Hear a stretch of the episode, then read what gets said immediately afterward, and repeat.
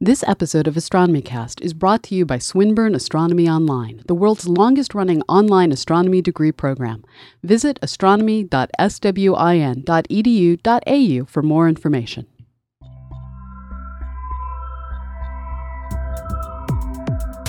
Astronomy Cast, episode 292 for Monday, February 4th, 2013, the Oort Cloud. Welcome to Astronomy Cast, our weekly facts based journey through the cosmos, where we help you understand not only what we know, but how we know what we know. My name is Fraser Cain. I'm the publisher of Universe Today, and with me is Dr. Pamela Gay, a professor at Southern Illinois University, Edwardsville, and the director of CosmoQuest.org. Hey, Pamela, how you doing? I'm doing well, Fraser. How are you doing? Great. So I, I'm not sure if anyone's going to get this, but we're going to be at uh, South by Southwest in Austin uh, for the the uh, South by Southwest interactive exhibit with NASA, and we're going to be near the uh, the great big model of the James Webb Space Telescope from March 8th to the 10th. And so, if you're going to be in Austin, uh, by all means, come by and and say hi to us. And, and we aren't going to be doing a meetup because our meetup is the NASA tent. So just come join us. No bracelet required. Open and yep. free to everyone. Yeah, we'll be there for three straight days. By all means, come by, say hi, shake hands. Okay, great. Well, then let's get going with the show. This episode of Astronomy Cast is brought to you by Eighth Light Inc. Eighth Light is an agile software development company. They craft beautiful applications that are durable and reliable. Eighth Light provides disciplined software leadership on demand and shares its expertise to make your project better. For more information, visit them online at www.eighthlight.com.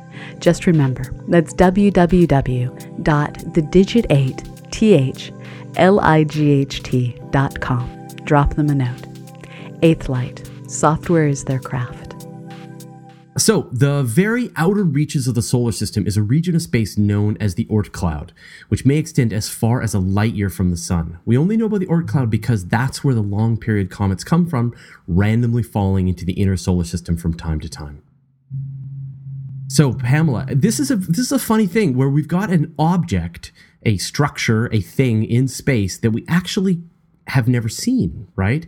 We only just sense, detect you know we have to presume that it's there but we actually can't see it and and it's it's really annoying because there's so many different things that it might be affecting there there are people that hypothesize that this uh, continuous shell of icy material and dust around our solar system creates reddening. There are people that say oh. that perhaps it's impacting our ability to measure distances, that uh, perhaps it's impacting how we observe the cosmic microwave background, and we don't know.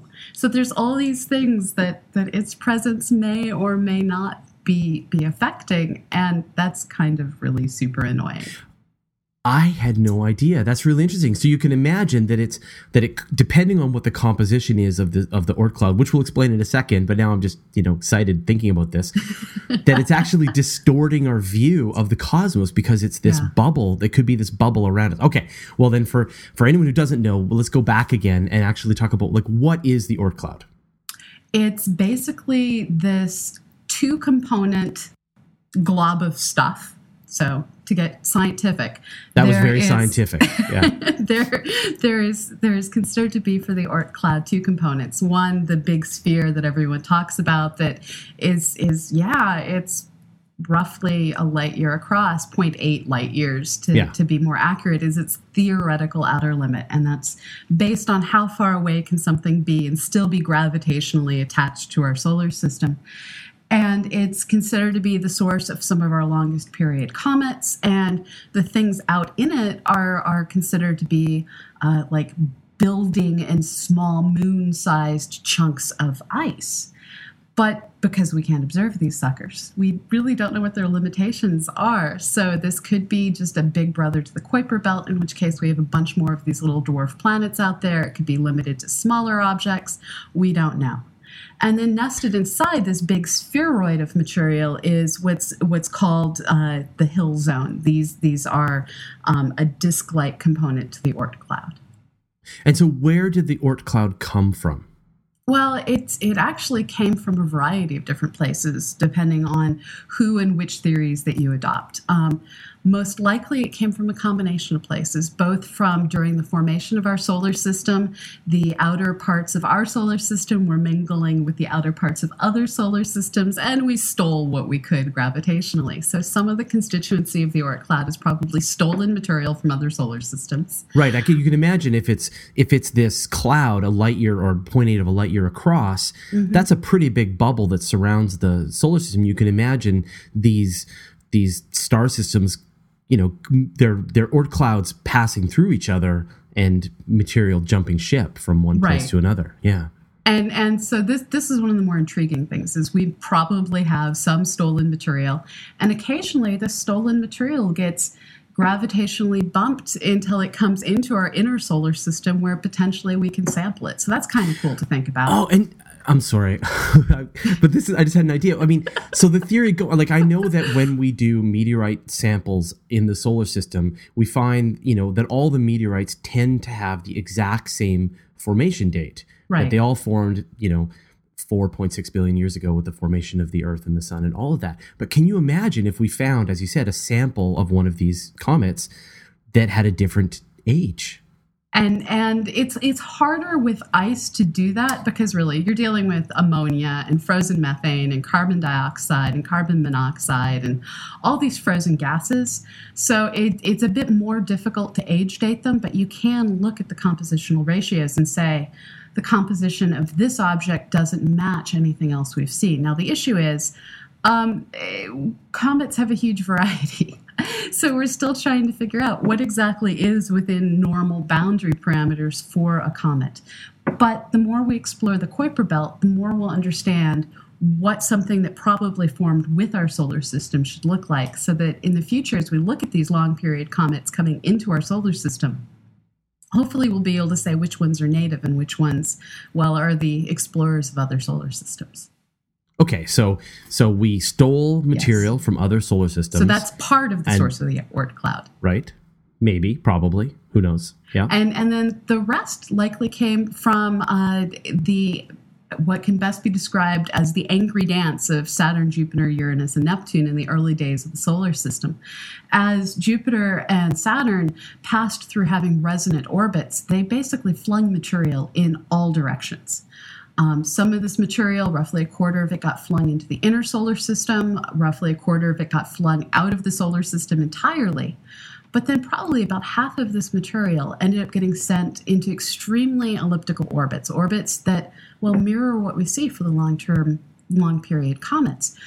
But because of the nature of the interactions once that stuff gets out there, because the material does spend the bulk of its time at its most distant points in its orbit. This is true of every orbiting object. It's it's the Kepler's equal area and equal time law, where when you're in close, you sweep out this very fast angle so that you can sweep out an equal area to the amount that you when you're further out, sweep out in, in the same amount of time as you move much, much slower.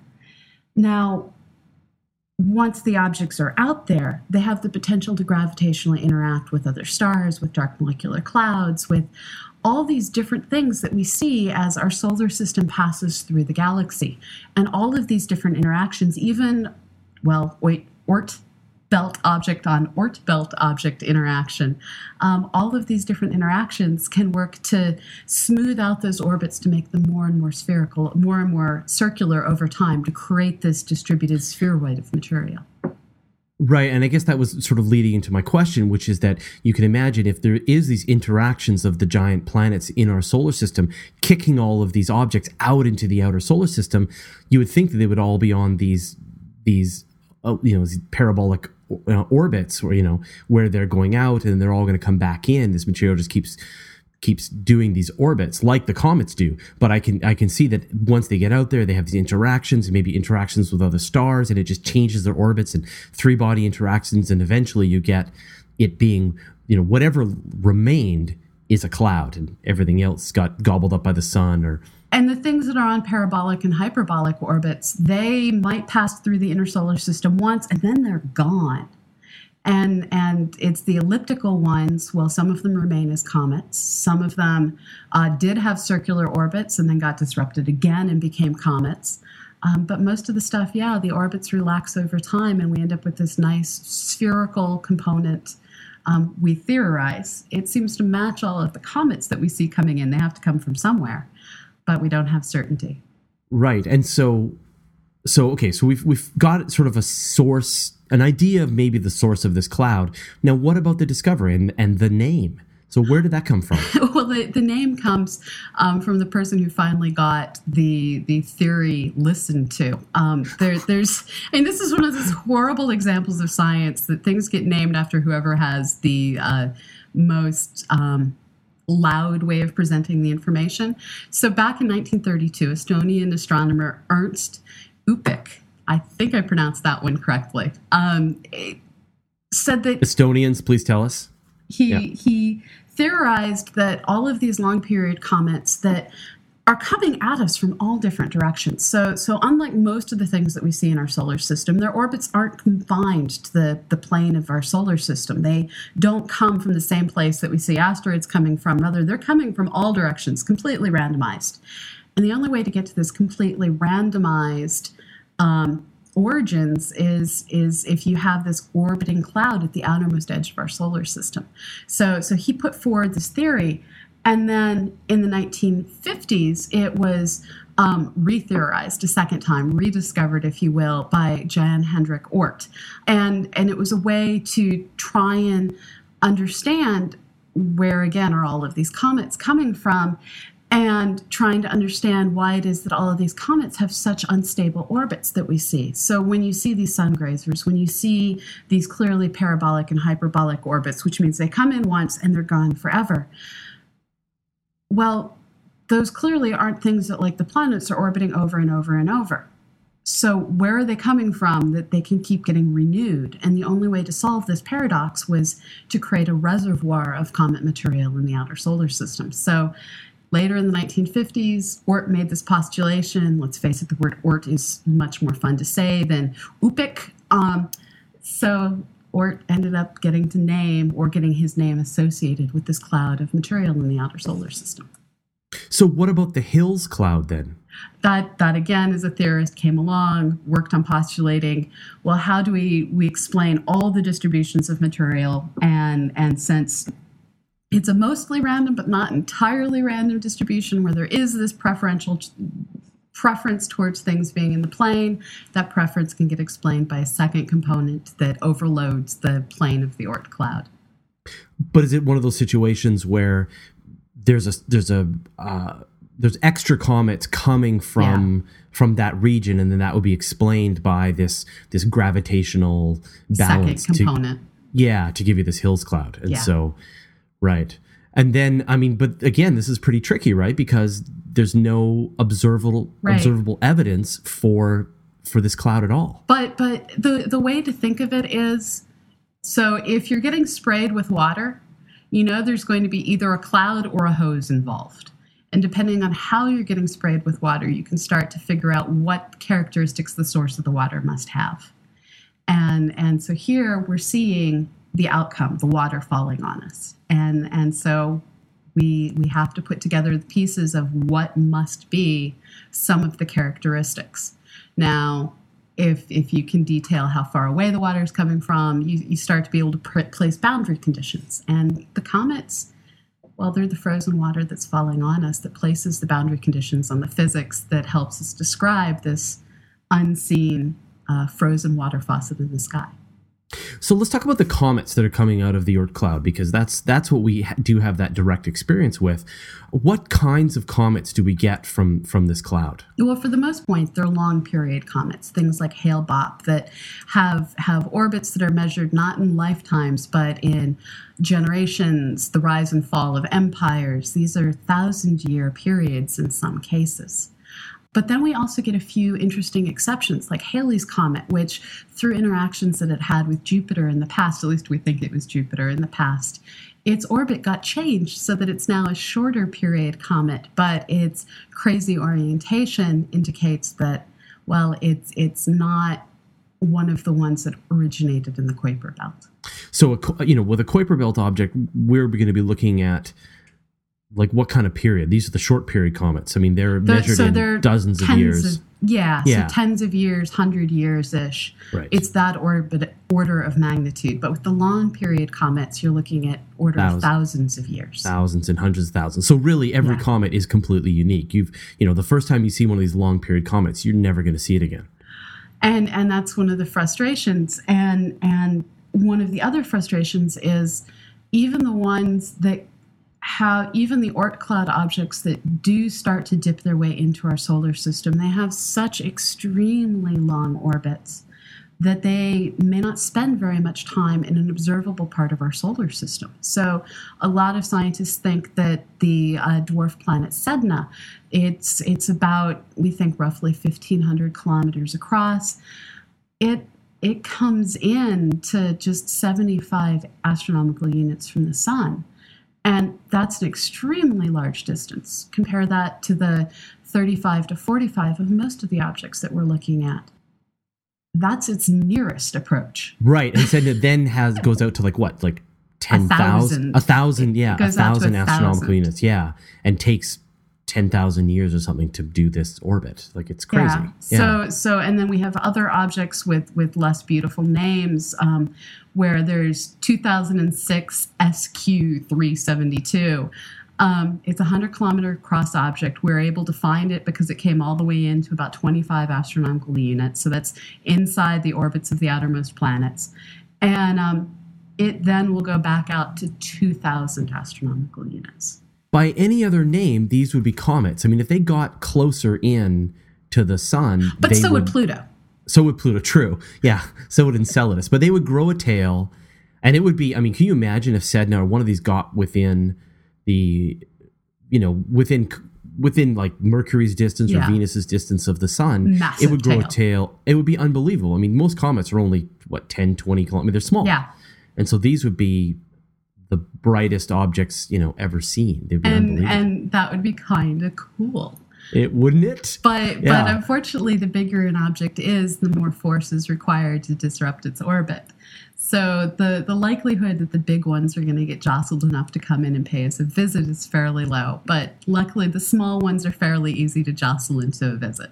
But the small ones are also really dangerous. Yes, yes. Uh, Tunguska experienced that back in the early 1900s out over Siberia, where uh, like roughly a thousand square miles of trees got damaged and or flattened, and windows shook for thousands of miles. It it was a big event, and um, yeah. So we we try to avoid getting too close to comets, um, but but they're not something we can exactly move our planet out of the way of. Yeah, I mean, we've talked about this a bit in, in past shows that with the asteroids, you can predict sometimes it you know 100 years in advance that an asteroid is is in a dangerous orbit and you can take that time to research it and study it Yeah. and move a spacecraft out and and try to use a gravity tractor paint it or you know shoot it with with uh, nukes or whatever you're going to do you've got time and with the even with the short period comets you've got time. But with the long period comets you have months and then pow if that i one of one of the unfortunate things is because they do have such highly elliptical orbits you you basically are, are making a knife's edge pass through the solar system. So depending on unfortunate geometric circumstances it could be that something comes in from behind the sun that we don't notice until it's making a pass basically out of the part of the sky that the sun is located in straight at the planet earth. Yeah like that is the worst case scenario. And, I and mean, that's really- essentially what happened with the small asteroid that blew up over russia is it came out of the direction of the sun and we just didn't have early warning and thus a billion rubles worth of blo- broken windows and other damage. And i'm i'm getting surprised how big that asteroid was compared to what you know originally people were saying it was like 70 tons and now it's like 7000 tons and it's 7,000 it's a yeah it's a, actually a pretty big rock. So um okay cool so now uh, you you actually started off at the beginning of the show you were talking about how this cloud might actually be affecting our view of the universe so can you Right. talk about that a bit more well you're so- freaking me out So it, it's probably only a few tens of Earth masses worth of material. So order of 50 to 100 Earth masses at most. But that material, in some cases, is is a sphere of basically dust. So you have chunks of ice that are colliding with one another that are letting off this fine grained particle as they crash into one another. If you've ever seen the images of geysers coming off of Enceladus, there may be material like what you see coming off the geysers created through the collisions of these objects over the billions of years. Now, we don't know that for sure. It, it, could be that they're just nice chunks of ice that because they're so far apart from one another, collisions are so remarkably rare that it, it is a land of no dust. But we don't know. And, and if there is this fine grained particulate out there, this, this dust, it, it could be acting to scatter the blue light that's trying to travel its way into our inner solar system, creating this reddening effect on everything that we see as we try and look beyond the edges of our solar system. So, like, what impact would that reddening have on our on our science, on our understanding of the universe? Well, it, it would mean that our understanding of the temperature of everything is just a little bit off. Um, not a lot, but there, there have been people that have tried to explain some of the effects in the cosmic microwave background as perhaps being caused by uh, effects of um, the Oort cloud adding a little bit of polarity or removing a little bit of polarity. It, people are making guesses, trying to understand what could be possible. And um, we really don't know. And that's one of the awesome things and horrifying things at the exact same time. I mean, uh, I mean, for example, specifically, like with the cosmic microwave background radiation, the temperature changes that they're trying to detect are really minute, and so now the nice thing is this would be a constant effect, assuming, and this is another, it's a huge assumption, assuming that the Oort cloud has has a perfectly smooth distribution, and people have taken the time to try and look look at that, trying to see if they can find um, some sort of oh, a variation at the largest scales that could be explained by thickness variations in the Oort cloud. Um, like when you're looking through the Hills cloud, you know, you're looking through like the the the plane of the ecliptic through the Oort cloud, maybe you're going to get a right. different reading. And and so these are all things that people are trying to understand. Um, with the data that we have so far, it hasn't been at high enough a resolution that we can actually make out any effects to polarimetry or reddening that could be explained exclusively with the Oort cloud being the cause. Now, you know, we've talked about how the Oort cloud is really invisible. So, what would it take to actually get out there and, and observe objects? A lot of time. I, it, it, it's, it sounds like I'm being sarcastic, but we're talking about 0.8 light years distance so the best we can really do is wait for object after object to do like Sedna has done and come for a visit and over time build up the orbits of a small catalog of objects that that they come to us rather than us going to them. That's the best we can do. So more power to like folks like Mike Brown who are out there trying to discover the the largest objects of the Kuiper belt and the nearest objects of the Oort cloud. I remember, and I, you know, this is just coming to me now that there was a someone had put together a mission concept to be able to actually get a spacecraft out into at least the near part of the Oort cloud and be able to start, you know, and it would essentially be a space telescope sent out into the Oort cloud and it would just be observing objects and maybe fly past one if it can if it could find one. But it would take as you said a hundred years to get out to a place where it could do and, some science. and even more problematic than that is well first of all you have light travel time so that the signal is going to take months to get back to earth if you do get a telescope out there. But you'd have to launch a really big telescope because the Oort cloud will be extraordinarily diffuse. This isn't Han Solo's asteroid belt. Even our own asteroid belt isn't Han Solo's asteroid belt. And we're talking about tens of Earth masses scattered over a sphere, a, an entire spherical area that that is 0.8 light years across.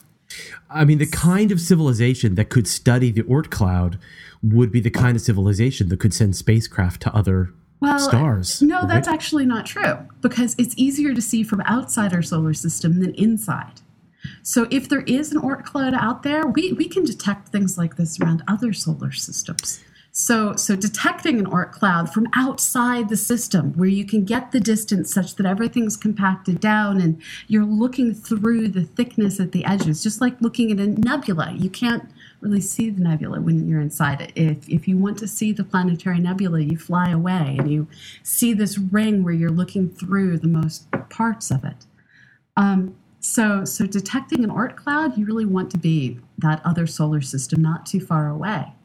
So, do we see any Oort clouds around other stars? We have seen things that resemble the Oort cloud around other stars. And, and so, this is where we continue to think that our understanding should be perfectly reasonable. Unfortunately, things like nailing down exactly what its mass is, exactly what its furthest limit, exactly what its inner limit, those sorts of details were not there.